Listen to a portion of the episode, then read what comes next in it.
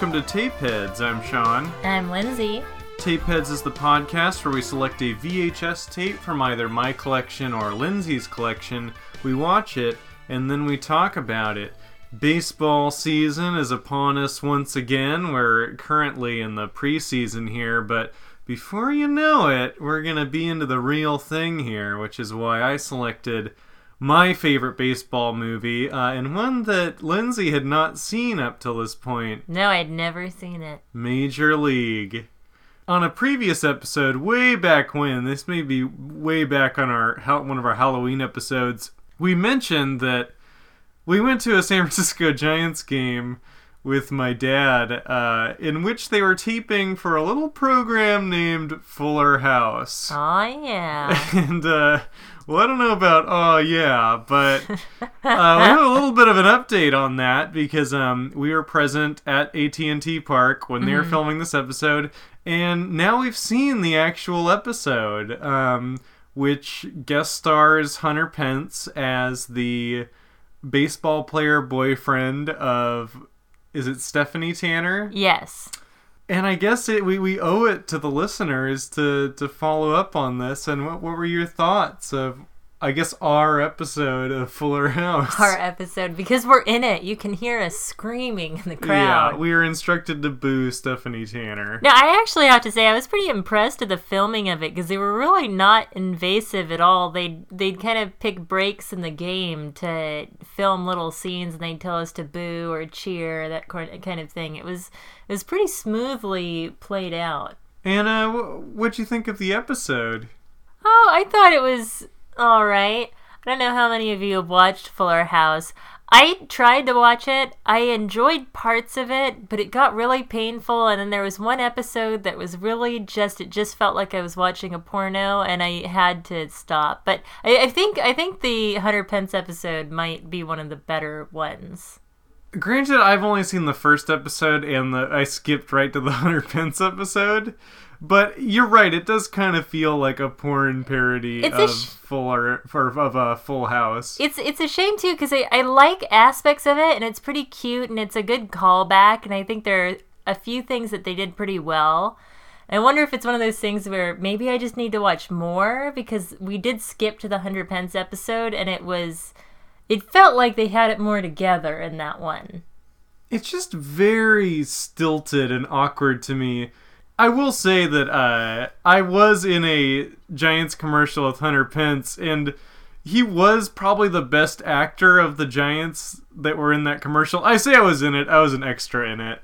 I will say that Hunter is one of the better actors on that team. Um, athletes are rarely considered great actors, as we saw in an episode of Sabrina the Teenage Witch recently that had uh, one of the Baltimore Orioles in it. But what was what was funny, and I was saying this to Lindsay when we were watching it, is Hunter Pence kind of fits right in there because Yeah. none of these people can act. So yeah, he didn't stand out at all. I mean, I thought he was kind of one of the least stilted people on the show. He was a little more stilted than they were. You I think mean, so? Because were. I think you're thinking of the kids too, and kids have a really hard time with acting. Yeah, child actors are tough. We can't all be um, little Andy from Child's Play. Then most of those adults in this show have taken a long break from acting. Oh yeah, oh yeah. But let's talk Major League. Um, this movie came out in 1989. Unfortunately, there are no ads on my VHS copy of Major League. For the uninitiated, this is a underdog sports comedy. Pretty interesting for a number of reasons. For one, it, it uses real team names. This is a fictionalized version of the Cleveland Indians, but I'm amazed that not only did I guess the MLB and Cleveland sign off on this pretty like bizarre portrait of the of uh, the baseball community at And large. a little risque. Pretty risque. This is an R-rated film. Um, the sequels, I think, downgraded to PG, PG-13, but this is a pretty, uh, you know, R-rated adult comedy. Um, I feel like that's not something you would see now. I feel like the movies that uh, have the approval of the NFL or the MLB are very sanitized, and this is not that. This is a very non-PC, uh, foul-mouthed comedy, and I kind of love it for that. Basically, the premise of this movie is the Cleveland Indians, who are a historically awful team, the owner has passed away and he's left his widow the rights to the team. Her name's Rachel Phelps. And she has concocted this scheme, kind of like the producers, where she wants the team to flop. So uh, she wants attendance to be at a record low so she can take advantage of an opportunity to move the team to Miami. And so she's doing kind of this reverse Moneyball approach of finding all the worst players imaginable, uh, firing most of the existing players, and then bringing in either washed up players or rookies or just trying to assemble the worst team possible. Well, and hiring a coach that works at a tire shop. yeah. The manager, uh, who previously was the manager for the Toledo Mud Hens, which is a real AAA team. I had to look that up. And one of my favorite uh, characters, uh, Lou Brown, we do see him working at a tire shop when we first meet him. We also meet uh, veteran catcher Jake Taylor, played by Tom Berenger. He's uh, waking up to some sort of tequila sunrise when we meet him. He's hungover in Mexico. Also of note is uh, Ricky Wild Thing Vaughn, who's played by Charlie Sheen in his second appearance on Tapeheads. God, his hair in this movie. You were complaining about Charlie Sheen's hair this entire movie. I think, what if I had that cut? He essentially had darts shaved into the back of his head. And I was looking at it, and it's so smooth. He had to have just, I'm just imagining this hard, muscled guy that's just like living on the streets with his earring, painstakingly shaving that every day to have it perfect. Do you think like, he's doing it, waxing it. Do you think he's doing it himself? I mean, could he afford to go to a barber every day? Well, also we meet him when he's in prison. Yeah. I think he's doing it himself. He mastered this in prison. Also on this team of misfits, we have uh, Pedro Serrano, played by Dennis Haysbert, who is David Palmer on 24. He's sort of a witch doctor character, which uh, yeah, this was interesting. He was uh, he's a political refugee from Cuba. Uh, he was fleeing because they did not respect his religion of voodoo. Except not many people on the team or in the U.S. seem to respect his religion either. Yeah, that's true. Uh, and he keeps a uh, statue of Jobu. I'm not sure if that's a real uh, voodoo figure. He keeps Jobu in his locker, and he uh, makes up offerings of cigar and rum. And chicken. and ch- chicken. We've also got Roger Dorn, who's sort of the smarmy rich boy. I think he's a holdover from the previous Indians, like they just couldn't get rid of him. There's uh, Willie Mays Hayes, played by Wesley Snipes. In one of the very few comedic roles, if any, I think I've only seen him in action movies. I cannot think of a single other comedy that I guess action comedies, but Yeah. action comedies that weren't particularly funny. He's really naturally funny too. I also was thinking I, I feel like his character is kind of like a counter to our Mr. Voodoo Cuban man. A positive black character. Yeah, essentially just like not an insane black man with a completely bizarro religion where he has to sacrifice chickens to hit the ball well. I, I feel like Wesley Snipes gives us our counterbalance that where the, the filmmakers were trying to say, look, look, look, we have a normal black man here. Well, I don't know if Willie Mays Hayes is a normal black. I think he's, He's a exceptional. He's a different strain of crazy black Yeah. guy, I think is ultimately what it comes down to. Because he's the one person who isn't invited to spring training. He just kind of shows up. he just up. shows up. But he's really good and he's the fastest one there. yeah, there's a great scene during spring training. They're all sleeping in cots together or bunk beds, and late at night, some officials sneak in and lift Willie Mays Hayes' uh, bunk off the uh, the bed and put him on the other side of the fence, basically escorting him off the premises while he's asleep.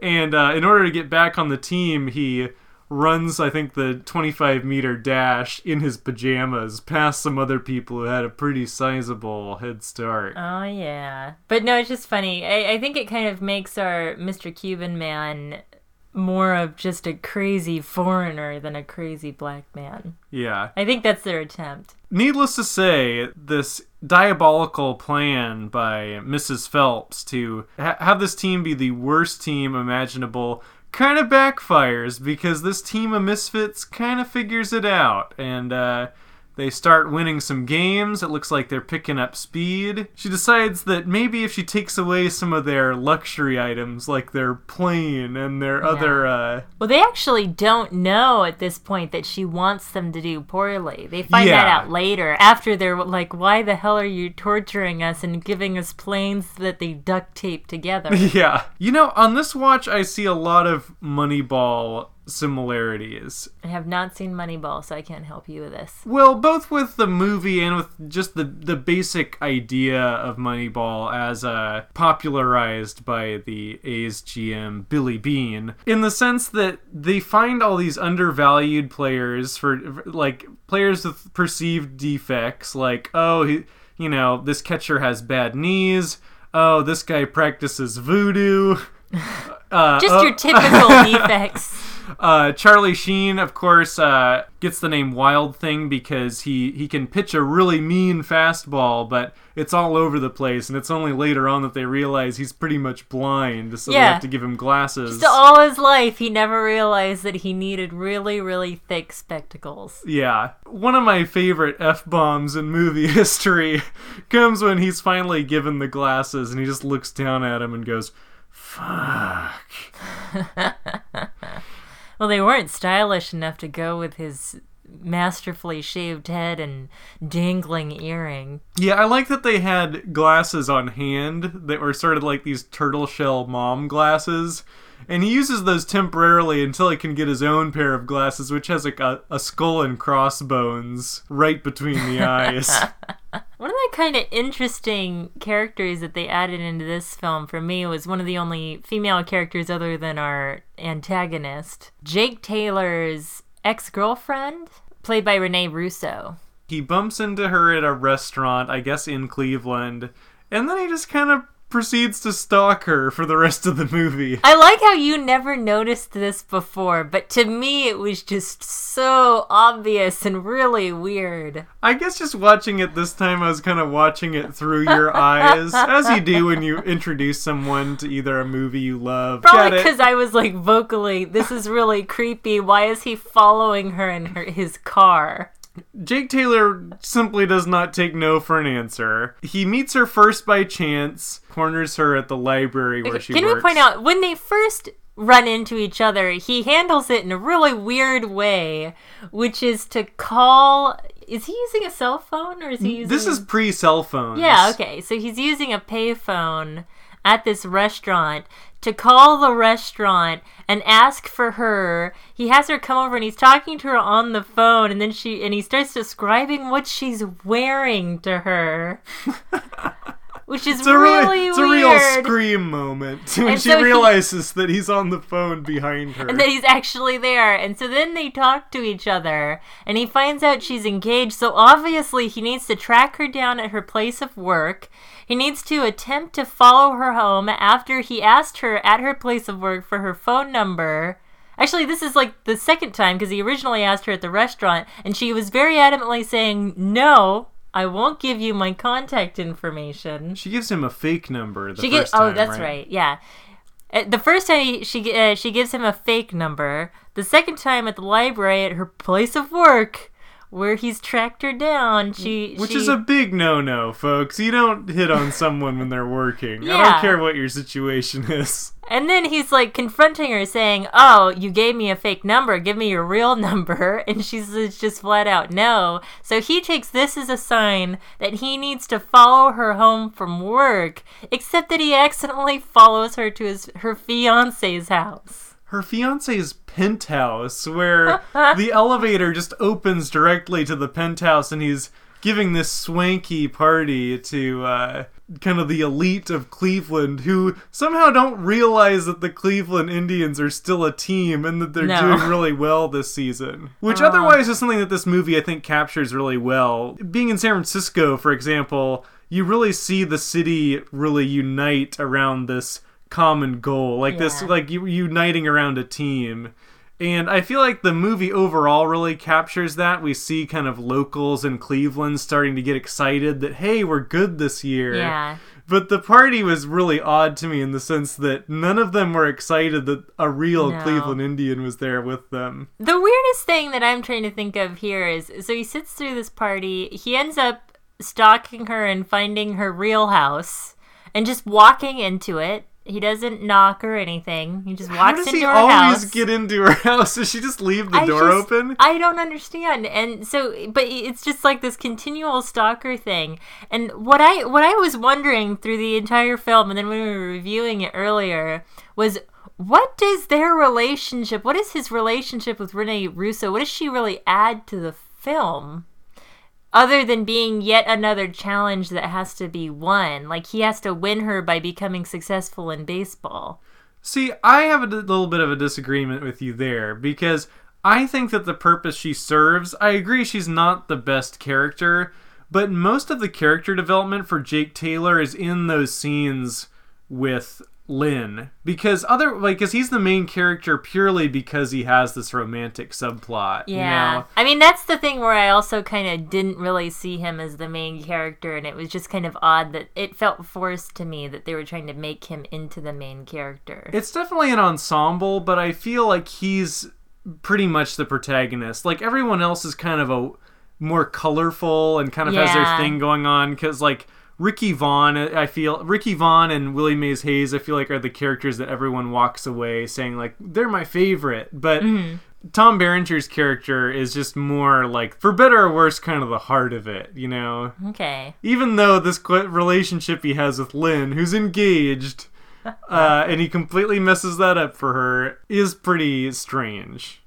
Is very strange. Is very strange. I, I can see where you're saying. I can see where he had some character development with her. It just, it still didn't really quite feel natural to me. The romantic subplot for me doesn't add a whole lot, but I do feel like it does show a side of humanity, even if it's a creepy kind of humanity, given the whole stalker vibe with it. Oh, when And she's I- backing away from him saying no and he keeps walking forward? In the empty, dark apartment, yes. that he walked into and didn't ask to be there?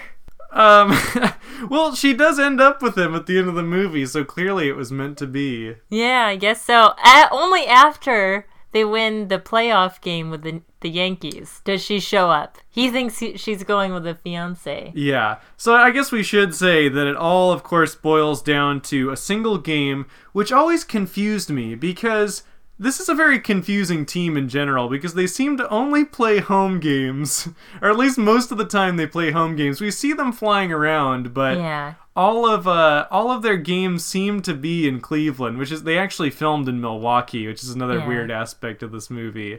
I think that's partly a device because they want to show the crowd their their uh, loving fans growing in number over time. But another thing is there seems to only be two pitchers on this team.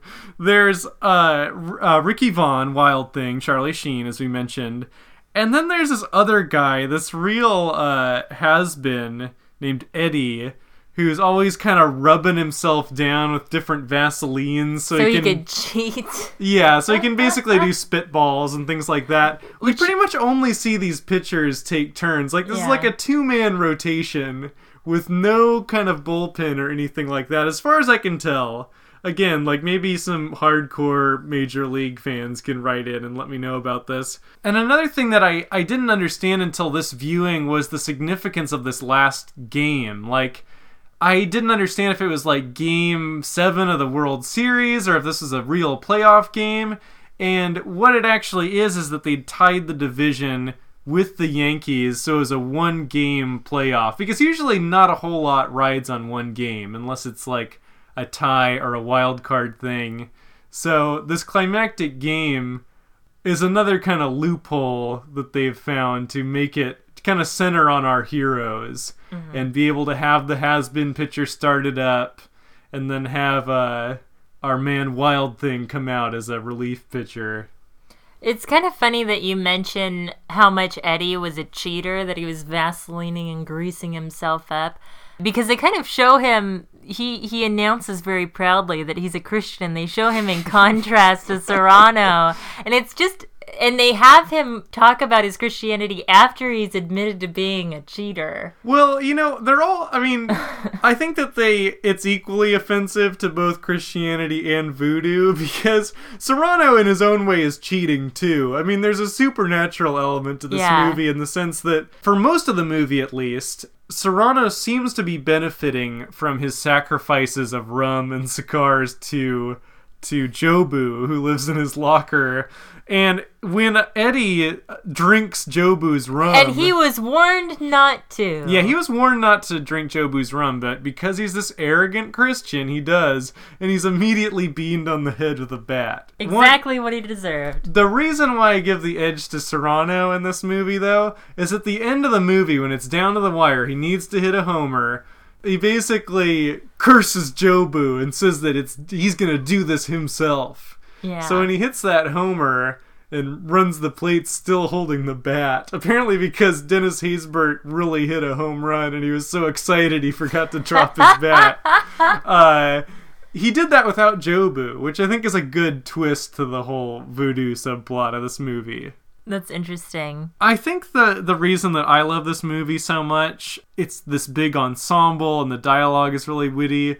These characters are so much fun to revisit. Kind of like a lot of ensemble comedies. Like I feel like people feel this way about I don't know, MASH or something like that, where or or I guess even like sitcoms. It's just like fun to see these characters again. Yeah, and it wouldn't really feel right if any of them were missing. And apparently, as the sequels went on, they I haven't seen either two or the third one, but apparently they lost more and more of the cast, and also they kind of lost its edge. I think the second one they already dropped down to a PG, and Wesley Snipes had left, and I don't know. I just couldn't see this movie losing either its edge or any of these cast members. Yeah, and when you say edge, I mean it has edge. When we were when we were reviewing this, I was breaking it down in my head, and I realized if you kind of strip away the comedy to it, you have some kind of scary events. Not scary, not scary. You have some definitely hard edged events. You've got people cheating. You've got this weird stalker love affair where he's trying to get her to go to him and leave her fiance and you've got a wife that's out to get back at her husband with his rival Yeah, that was a whole thing we left out. Uh, Roger Dorn, who's the smarmy rich boy on the team, he is caught cheating by his wife. on a television broadcast Yeah, on a television broadcast. And she decides to get back at him by sleeping with his arch rival on the team, Charlie Sheen. but it's really dark because he doesn't know who she is she just picks him up at a bar and he, charlie sheen's just like oh yeah i got this hot lady hitting on me she likes my earring he takes her home and then That happens so late in the film. That's another thing that I probably could have done without. One of my nitpicks of this movie. honestly because what does it do it doesn't they they kind of create this feeling like it's kind of cause a blow up and then nothing happens Yeah, I mean, basically, when it's a do or die situation, when you know Ricky Vaughn is is in as the reliever, and he's he's kind they're kind of giving him the pep talk on the mound. All that Roger Dorn says after all this is basically like, "Yeah, go get him," and later he punches him, but that's Yeah. it. I think it's just trying to say the signif- how significant the game is, and the game comes b- before anything else. But was it really necessary? I, I just don't. I didn't really feel it. I think they are just trying to pump a little more drama into it. Uh, Add some sex I appeal. I could have done with or without it, but yeah, it was an interesting choice on the movie's part. Another thing that I know you kind of scoffed at in the movie is when they've when the team finally puts it together that Mrs. Phelps is wants them to do poorly and doesn't want them to take the division. Their manager gets out this, I guess it's a cardboard cutout from her during her Vegas showgirl days. yeah, And has covered it with little strips and of animal print. yeah, of animal print, and they rip one off for every single game that they win. So they're they're slowly undressing her Yeah. cardboard cutout body. Uh, so it's a it's a nude cardboard cutout. Well, no, should- it's not nude. It's she's wearing pasties and a thong. Oh, okay. But uh, that was that's kind of what their goal is for the whole third act of the movie is to undress this cardboard cutout. which I don't know. I see as harmless locker room fun. I know that you uh, weren't crazy about that. I wasn't super crazy about it. I, I can see it's fun and it's lighthearted. I, I can see definitely that guys in a locker room and a sports team would do that. And speaking of Mrs. Phelps, one interesting factoid about this movie is there was an alternate ending. So as the movie ends in in the theatrical version is they win the big game against the Yankees. Jake and Lynn seem to be together, and it just kind of fades out on them celebrating. Whereas in the original version, um, and they even shot this, Mrs. Phelps revealed at the end that this is all her plan all along, that she was going to create a common enemy, and that she knew these were actually good players, and that she had sort of rigged this whole situation so that they would win. And test audiences hated this ending. I kind of hate it too, because I feel like it's just so far fetched that you could concoct this wild season. Yeah, it just doesn't feel believable. I feel like it's a twist that kind of undoes the whole premise of the movie, like the whole allure of it. Because how could she have known, you know? I don't know. I guess the idea is she did hand them a list in the beginning of who she wanted recruited for the team. Yeah, and they did not reshoot any of that. Like, all the footage that we see in the movie is premised on the ending that they didn't use. So all they really did was snip that ending out. So, I can see how they had the setup for it though with the list. Like you could you could kind of believe that she'd see, oh, these are guys with defects, but they have potential. Still a lame ending. So she was kind of the money baller in, in this. She was ending. the money baller. She was Yeah. the baller.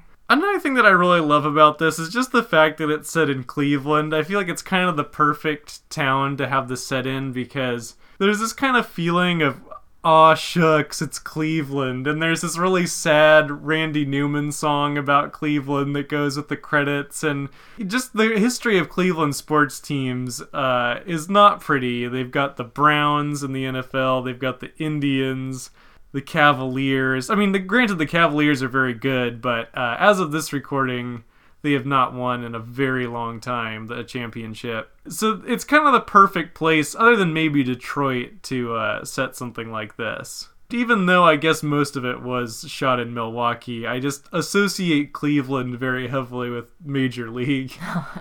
so it kind of has endeared me to that city. How long have you had this movie in your life, Sean? Well, I will admit that I didn't grow up with this movie. I actually saw it probably only a couple years ago. So the first time I saw it was actually digitally. So I had to go out and I had to go out and buy a VHS copy of it for the purposes of this podcast. I but think that's the first film we've had that happen for, right? one that we didn't grow up with? Yeah. I don't know. But you know, I don't. I don't think that that's really against our rules. It is No. technically in my VHS collection. To, and technically, it is a VHS. I guess that's what matters. I think growing up, I wasn't really into sports movies a whole lot. I mean, I would see things like Little Giants or The Sandlot Well, or things like that. Into baseball as much as a kid, were you? Yeah, you know, I didn't really start to love baseball until I moved to San Francisco. And I think that that's Yeah. another part of that is just like, again, we were talking about like baseball cities where Mm-hmm. when you're in a big city there's this sense of community around the team and you get really excited about it and you know all the players and their little eccentric things that they Yeah. do like when i first moved to san francisco that player on the team was tim lincecum and like you'd always talk about you know what the freak is doing and how and how weird his windup is. And it's like i feel like that's another thing that this movie captures so perfectly is like you know ricky vaughn is kind of like a lincecum or like a brian wilson of that era for me. And so it's it's i feel like these players with their eccentricities is a big part of like what makes baseball so much fun um, and because there's also just so many games you're you become you get to know these people over a season so well and i feel like more so than other sports um, well i guess i guess we're seeing it right now with the warriors like everyone is sort of gripped in warriors fever I grew up with some sports movies, not a lot.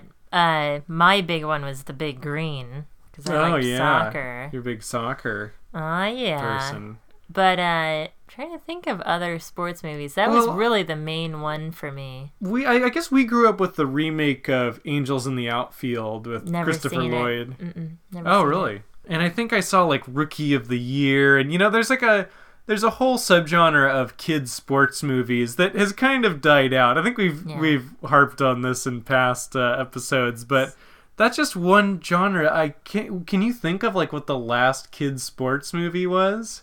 I mean, I- they this really is another case where I think they exist and we just aren't. They're not advertised to us, Are so we don't sure? notice. I feel like I'm pretty aware of movies that come out. I think it just I feel like most kids' sports movies are straight to video, so we wouldn't know. well, that's what I'm saying. They're not though. going to theater. in the 90s there was just a glut of like theatrical kids sports movies and i think those damn kids that are out on our lawn well not on our lawn because they're staying inside they just don't play sports anymore and that's why we don't have kids sports movies that's my mm. theory I don't agree. I'm gonna just go with I don't agree. I think there's still plenty of kids playing sports, just not as many, maybe. Well at the very least i feel like they're not making movies about kids Yeah. sports No, they're making more like kid detective movies and Or, like- like kid action movies and stuff. Which is all well and good, but I kind of miss things like The Sandlot and, Airbud. well, yeah, sure, Airbud. Why not? That's more about the dog than the kids, but I'll take it. It's a sports movie for children. Yeah. But I, I've, I actually, I think that's kind of part of the problem because that's like that's again a dog movie first and a kids sports movie second. I don't know. Those crazy kids will figure it out. I uh, had to eat my words because I thought that kids just weren't being spooked these days. There wasn't enough kids horror, but we did see Goosebumps and it was Aw, pretty yeah, good. So it was good. I uh I I had to take back my comments on that one. So listen up, Hollywood. You gotta you gotta give us some more kids sports movies. And by we I mean two twenty somethings. Lindsay is now looking online for kids sports movies released. How do you in the- know that's what I'm doing? I can just tell. Kids sports. Okay, so I, I mean, of the of the results I'm getting right away, they're all from the 90s. Yeah, exactly. The Mighty Ducks. That's one we should have on the show. Space Jam. That counts. Space Jam is a sports movie. Is that more fantasy? The most recent one I see listed here is Kicking and Screaming, Well, which is more. a- Invincible too, but Well, that's, that's not Mark a kids Wahlberg. movie. That's also not really. Well, I guess it was by Disney. oh, hey. Bad News Bears is so good. Oh, that. Well, that was a remake of an older movie. I don't know if that counts. Oh, Oh, wait, that's a 2005. I Yeah. didn't even notice that. I thought it was original. Oh, you know what? My friend Carly Schroeder has one. Gracie. That was 2007. There's MVP, Most Valuable Primate. See, these either have monkeys in them or animals. That's a different genre. Oh, there was the Karate Kid was remade. uh, with Jaden Smith. I forgot about Brink.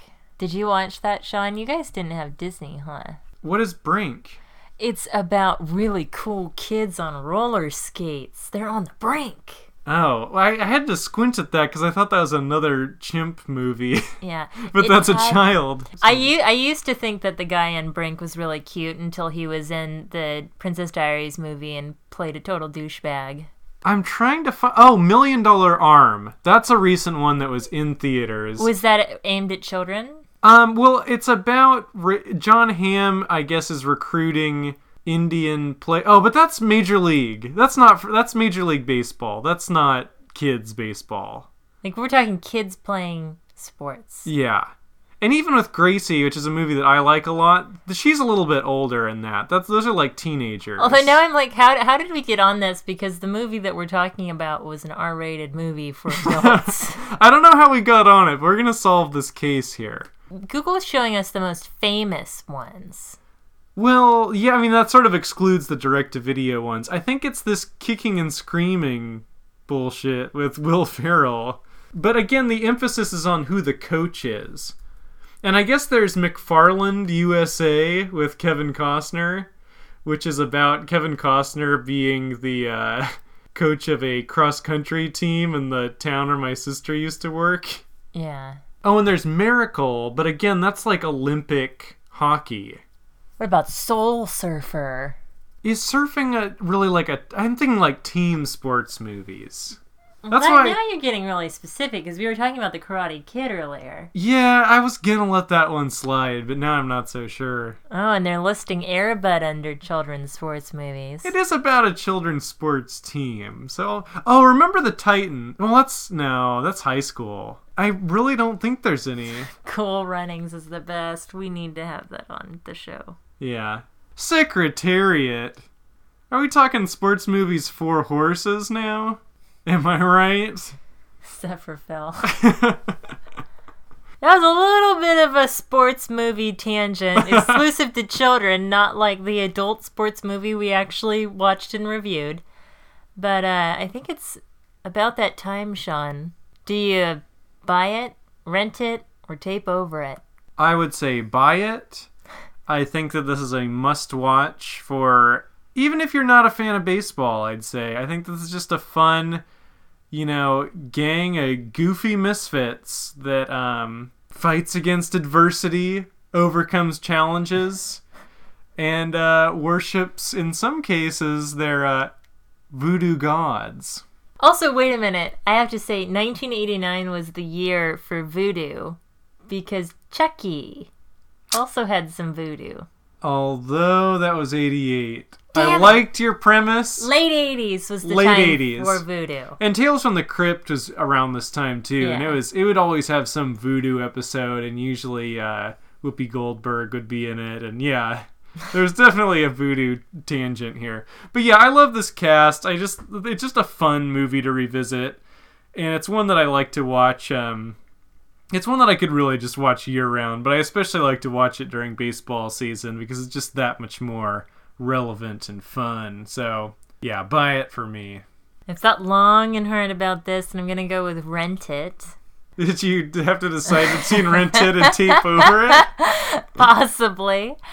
I thought essentially what it came down to is that I did really enjoy watching it. It has its problems, I have my issues with it. But I think overall it's a really fun ensemble cast. And, you know, especially if you're a baseball fan, I think it's worth checking out. All right, well, two buy it's for Major No, that's not what happened. a buy it and a rent it for Major League. I'll get you next time. And speaking of next time, have you selected a tape for next episode? I see you smiling. I feel like you haven't thought about this part of the No, show. I always forget this part. Did you need to go look at your VHS cabinet and make a selection? I could wait. Yes. Please wait. Well, Lindsay. Well, Lindsay goes over to her video cassette cupboard. I'd like to take this opportunity to thank Will Price for use of his song Mandatory Groove. You can find more of Will's music at soundcloud.com slash gargantuan. All right, Lindsay's back, and I think she's made her decision. Lindsay? She's trying to decide between two, I can tell. She's narrowed it down to a 50 50. I think I think we had a lot of realism accepting all the voodoo in this one, so I'm gonna go a little bit out of this world.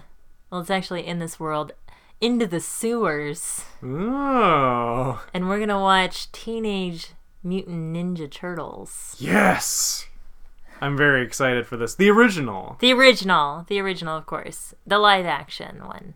All right. No secret of the ooze next time, but you will get a taste of Leonardo, Michelangelo, Donatello, and maybe even a little bit of Raphael. You can find us on iTunes, and we have a website, tapeheadspodcast.com, that has episode summaries, and you can also email us at tapeheadspodcast.com. Well, that's it for Tapeheads. I'm Sean. And I'm Lindsay. Until next time.